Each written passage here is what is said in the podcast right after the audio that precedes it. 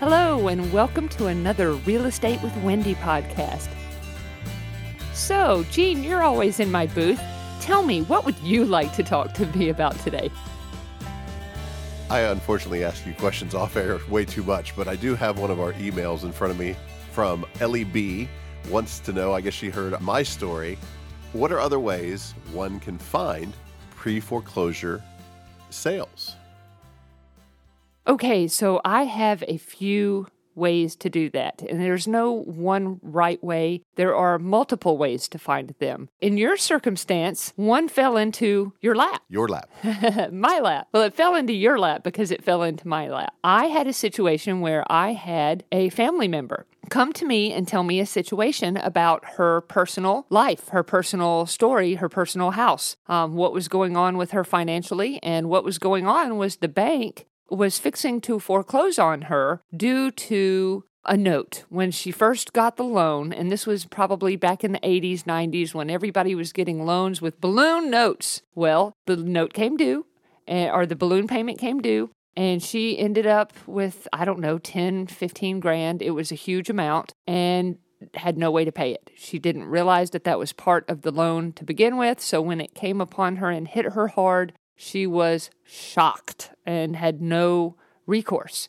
So she called me, of course, Real Estate Wendy. She called me up and asked me for my advice. And I told her there is a way to get out of this situation. It's a pre foreclosure. And what you need to do is remedy the, the foreclosure. You need to pay this money, and here's how you're going to do it. I told her I would try to seek out someone who would be interested in doing a business deal with her. And in exchange, there would be, you know, interest and there would be monies involved. She agreed to that, and of course, here you sit. That is one way to get them. The easy way is when one's fall in your lap. I'm here to tell you, unless you've been in real estate for a long, long time and been doing all sorts of magical things, they do not fall in your lap very often. They do, this is not a normal scenario that happens a lot. Now, I will tell you this: I have had those same scenarios happen at church. I always tell people church or whatever you want to get into. Like I'm not trying to throw religion on anybody, but if it isn't church, maybe the the book club or, you know, your local historic preservation society or whatever you're into. If there's a club or a a meeting place or a, a group of people that you can get together with, those people might come into situations that if you talk to them about it, you may fa- find yourself with deals. And here's what I'm going to say case in point on. I was in church in my prayer group women's group just, you know, minding my own business. One of the ladies in my prayer group that I didn't know all that well, she had just joined the group, but she came to me and said, or she came in prayer and said, I'd like to do a prayer request because I'm I'm fixing to lose my house to taxes. What happened in her case was her husband passed away and the home was in his name. Now, normally when someone passes away, they have a will, it goes into probate, it goes through the court system, but attorneys have to be paid to go through the court system and to have it legally changed out of the deceased person's name and into her name, she had to hire an attorney and pay for that to happen. Well, guess what? She was broke. She was unemployed. She didn't have the money. So it stayed in her dead husband's name and she was unable to pay taxes. Well, they was fixing to get taken for taxes. So she came to me and came to the prayer group and was wanting prayer. And I said, Well, let me help you out with this. And I talked to her privately after church and got some information from her. I asked her what her situation was. Was she looking to stay in the house or was she looking to go somewhere else? She told me that because her husband passed away there, she was looking to get out of the house. She wanted a fresh start. She wanted to go somewhere new. And I said, Well, how about if we gave you 10 grand to walk away? And paid your taxes. Did all the closing, transferred everything into your name so that you could then sell it to us. We'll handle everything. We'll even pay people to come and help you clean out and move. And she was so happy, so thrilled, because if it wasn't for us, she would not have 10 grand in her pocket. She would not have had help, and she would have been out on the street. With nowhere to go. We we gave her the money and the ability to go find something else and to start her life over. That's another scenario. Like I said, you can find them if you open your ears and shut your mouth. You can find them in church groups or in prayer requests. You can find them from family, friends, people in, in your own neighborhood. Like you may hear when you're out walking your dog or when you're out, you know, at the gym exercising, you may hear about someone in your neighborhood or your local city who's going through something and that might fall in your lap. It's only going to fall in your lap if you're listening and you take advantage of it, though. If you hear something and you do nothing, that's not going to help you. Another way that I find pre foreclosures, and the best way to find pre foreclosures for other people who don't have things to just magically fall in their lap, you're going to want to go to the bank. Of course, the bank. That's where the mortgages come from, anyways. What I do is I will hit every bank within 20 miles of myself. I'll go to each and every one. I'll pass out my business card. I'll ask to speak to the branch manager or to the mortgage department, and I'll tell them, hey, here's who I am. Here's what I'm doing. I like to buy these pre foreclosures before they ever even get to the foreclosure process. Could you tell me when people are getting behind on their loans? Could you help me to help you guys to not have to do these foreclosure processes? And of course, a lot of these banks they will say in public and out loud that they don't do that. Oh no, we don't do that. There's a process, blah, blah, blah. If you make good friends and if you keep, if you go and walk in that office every single week for a month or two, and if you keep harassing them, yes, they will. They will too give you those deals. They will call you specifically when they hear about them. I've had that happen myself. I told my bank lady, Jan was her name, and she was the branch manager at the bank that I still bank at. And I told her years ago, Jan, here's what I do. My name is Wendy. I'm a real estate agent. I am looking to get into pre foreclosures. I want to buy these and help people out before it actually gets to the point of foreclosure. That way, it doesn't harm their credit as badly. That way, we can help them before they get into the scenario of having their lives crumble around them, basically. So Jan said, Oh, okay, well, here, if I have anything come up, I'll let you know. So I waited and I waited and I went around to other banks and other mortgage companies. It's not just a bank, it could be a mortgage company. You can Google mortgage companies, credit unions, banks in your local area. Call them all, go in person. Give them your card. You don't have to be a licensed real estate agent and pass out your card to the banks and let them know, hey, I am an investor. I buy these types of properties. Contact me when you have them, and they will do it. If you harass them enough, they will do it. You have to make this your full time job.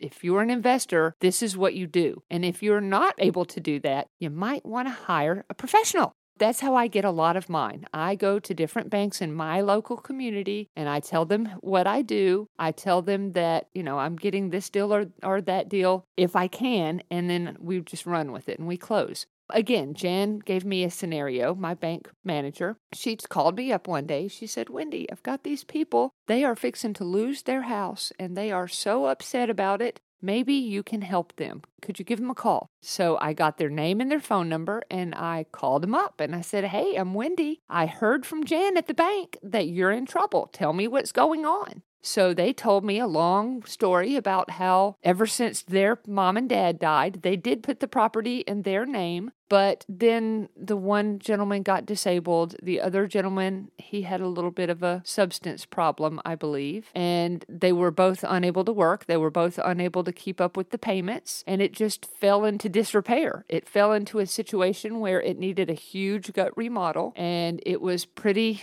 rough they had animals in the house, and it was just, it, it was unbelievable, really. But for the price, I told them, look, all I can do is help you get out of your mortgage and give you just enough left over so you can go find something else to buy, something else to do. I'll even help you find that property. I'll find something that makes sense for you so that when you're out of this, you're not having to worry about where you're going and what you're doing. I'll put you in the next place, make sure you have enough money to pay for it, and you're secure. You're not having to make mortgage payments because you're paid. So that's what I did. Um, the mortgage on that, I believe, was fifty-eight thousand on a property that at the time it was worth maybe 140, 145 in the condition it was in. I got the mortgage for 68 and I told them I'd pay it off in cash and I would give them $15,000 in order to get out, go find another place. I also found a property, like on a quarter of an acre, with a trailer on it that they could buy for $15,000, or maybe it was 17. I helped them out. I helped them get that scenario. Sure enough, they got it, they bought it, and that situation worked out for them. I ended up flipping that property, flipping that entire deal, wholesaling it to another investor because it was out of my price range, first of all, out of my expertise as far as it was a log cabin and it was a huge project. It had many things going on. It had an in ground pool that I had never, you know, it just scared me. The project scared me to do alone. So I flipped it to a friend of mine who's also an investor, and she took that. I gave it to her for a hundred and twenty, I want to say, made myself a pretty penny, used that to pay off another property of mine. Then she went and took that 120 and turned it into a 380,000 that she made cash. That was cash. Her profit was 380 because she went in and she did it up to the nines. I mean, she turned that place into a palace and it was in Happy Valley on the lake. So a very, very, very sought after, desirable area. I knew I would kick myself when I gave her that deal and or sold her that deal and I knew how much money potentially was to be made on it. But instead of me making it, she made that money. She made a pretty penny. And then uh, immediately upon that one deal, that one deal, Jean, she immediately retired and went to Florida, living in Florida to this day in a happy state of retirement on her own yacht. So you helped out the pre foreclosure people, you helped out yourself, and you really helped out the last person on the line too. Yes, and the reason why you know I still sleep at night and I don't think oh no I, I missed out on you know this opportunity is because there was a lot of work involved. And I was there to see the work that she did and the amount of money that she put in. She probably put in a hundred and twenty thousand of her own money to fix the things that need to be fixed, to do the all of the many, many, the roof, the pool, the landscaping, the interior, the yard work. There was just a ton of stuff to do, and I did not have that hundred and twenty thousand dollars of cash capital theoretically maybe I could have found it somewhere or finagled or or done something. He locked a property but it, I did not want to put that amount of risk into it. It just was too big of a thing to bite off for me at that time. But I knew that for her she was already well enough off and into her own business that it would be something that she could easily do and she could easily make a profit. And she's a good enough friend, you know, that was something that I was like, here, here you go, you can do this. And she certainly did. And that did. That was the one project that propelled her into a beautiful retirement. Are those the only ways, pretty much word of mouth, bank, mortgage company, to find pre foreclosures? Well, those are the known, most of the known ways to get pre foreclosures. Generally, all pre foreclosures come from a bank. There are other ways, like, first of all, you can Google some things, and there are online apps and websites that you can access certain information, both locally, county level, state level, federal level. And if you have access to those websites, then you can certainly get information from there. Those are not websites that everyone has access to, those are usually reserved for like attorneys.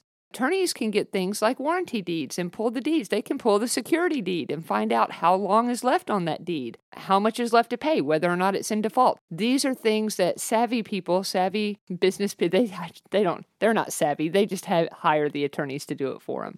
Outside of that, I would say yes, there are a couple of other things that I would say might be done. We talked about private money and, and hard money. Hard money lenders get foreclosed on too. You can call those hard money lenders and you can say, hey, do you have anything that's about to go into default? I can help you remedy that situation. Hard money lenders have situations happen to them just like the banks do, where not everything works out exactly like it was supposed to. And sometimes they don't want to keep the property. Nine times out of 10, an investor, a hard money lender, is going to want to get the property. So if they, you call them and they say, eh, you know, I'm going to just go ahead and keep the property. Nine times out of 10, they, they might do that. But sometimes, and some hard money lenders do not want to keep the property. I've got three hard money lenders myself that I dare not give their names because those are my guys. and you'd have to pay me thousands for me to give out those names. I know that they, if it's not a property that they want to keep in their portfolio, they will definitely wholesale it or sell, you know give me that deal. And wholesalers, that's another thing I didn't even think about. If you contact your local wholesalers, they too are a good source of where do I get something that you have in your inventory that is about to be foreclosed on. Well, this has prompted me to have a question. Is there anything else like a pre foreclosure, like in my situation that we've already described on another show, where it's low money up front for me, maybe a quick turnaround, maybe not, that if, you know, one thing fails, it's beneficial to me, another thing fails, you know, their milestone fails.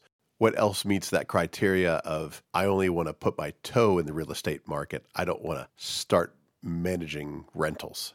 Have you ever heard of short sales? Short sales is another one that we'll have to talk about in another future podcast because that is a whole different topic. There are short sales, there are foreclosures, pre foreclosures. There are deals that you can work out directly with the bank that there's not even a term for it, but you can go directly to the bank and work out negotiations with them and have the arrangement with them for that dollar amount versus having it with the client. For example, in your case, instead of dealing with your lady that you deal with, you could have worked that situation out with the bank and dealt with them directly and them been your client. But I don't trust banks, so I'm glad you did it the way that you did it. I would not have suggested that scenario for you because they are much less, they're just all about the money and screwing people, in my opinion. That's just any bank.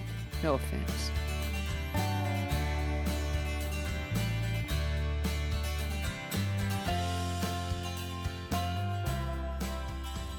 Okay, so to wrap up, there are lots of different ways that we can go about to get these pre foreclosures and to get our little toes wet in investing process. And let me recap by saying this too. When we're doing pre foreclosures, we're not buying necessarily the entire debt, the entire house. In your case, Jean, you just purchased the amount of debt that was the balloon payment. You did not purchase the entire house or go into a contract to purchase the entire house. What you did was you went into an agreement that was to get a loan for the balloon payment. The balloon payment would then be paid off in monthly payments of X amount over however many years until now another balloon payment will become due. And at that balloon payment time, if the money is not paid back in full, then you can foreclose on the house because of the type of loan that you got.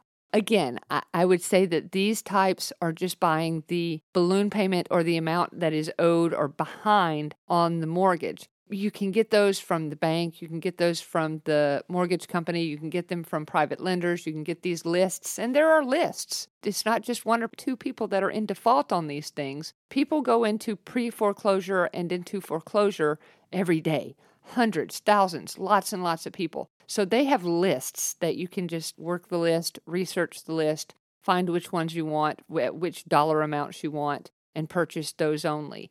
Or you can take the entire deal and you can buy out the entire deal on those same those same ones. Again, it depends on the scenario, depends on the situation. Some people want to be done with their home and be out like my situation on Happy Valley where they wanted to buy something completely different. In your case, it was just help me out with this loan and I'm going to buy you back out at the end of the, the term. Again, you could easily end up with the house if that term expires and you're not paid off. And that's what, of course, we all look forward to having. Kind of like going to the tax sale, you know, at the end of the term, you could end up with a house. This is going to depend on what type of a scenario you set up in the initial process. It depends on what type of a contract you write up. It depends on if it's structured to be just a loan right now or if it is structured to be the purchase of the entire deal, the entire property. And that's all in how you set up your arrangement, your contract, your deal with that person. Sometimes it makes sense to do it one way, sometimes it makes sense to do it a completely different way. And you're going to have to run your own numbers and make sure that your numbers dictate what you do, the best profit to do it whichever way.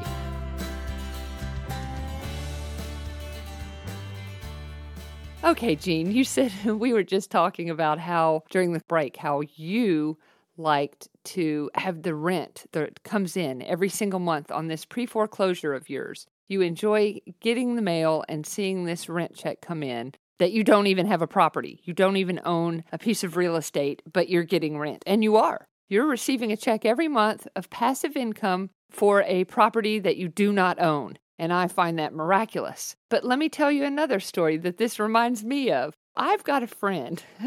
You're going to this is going to blow your mind.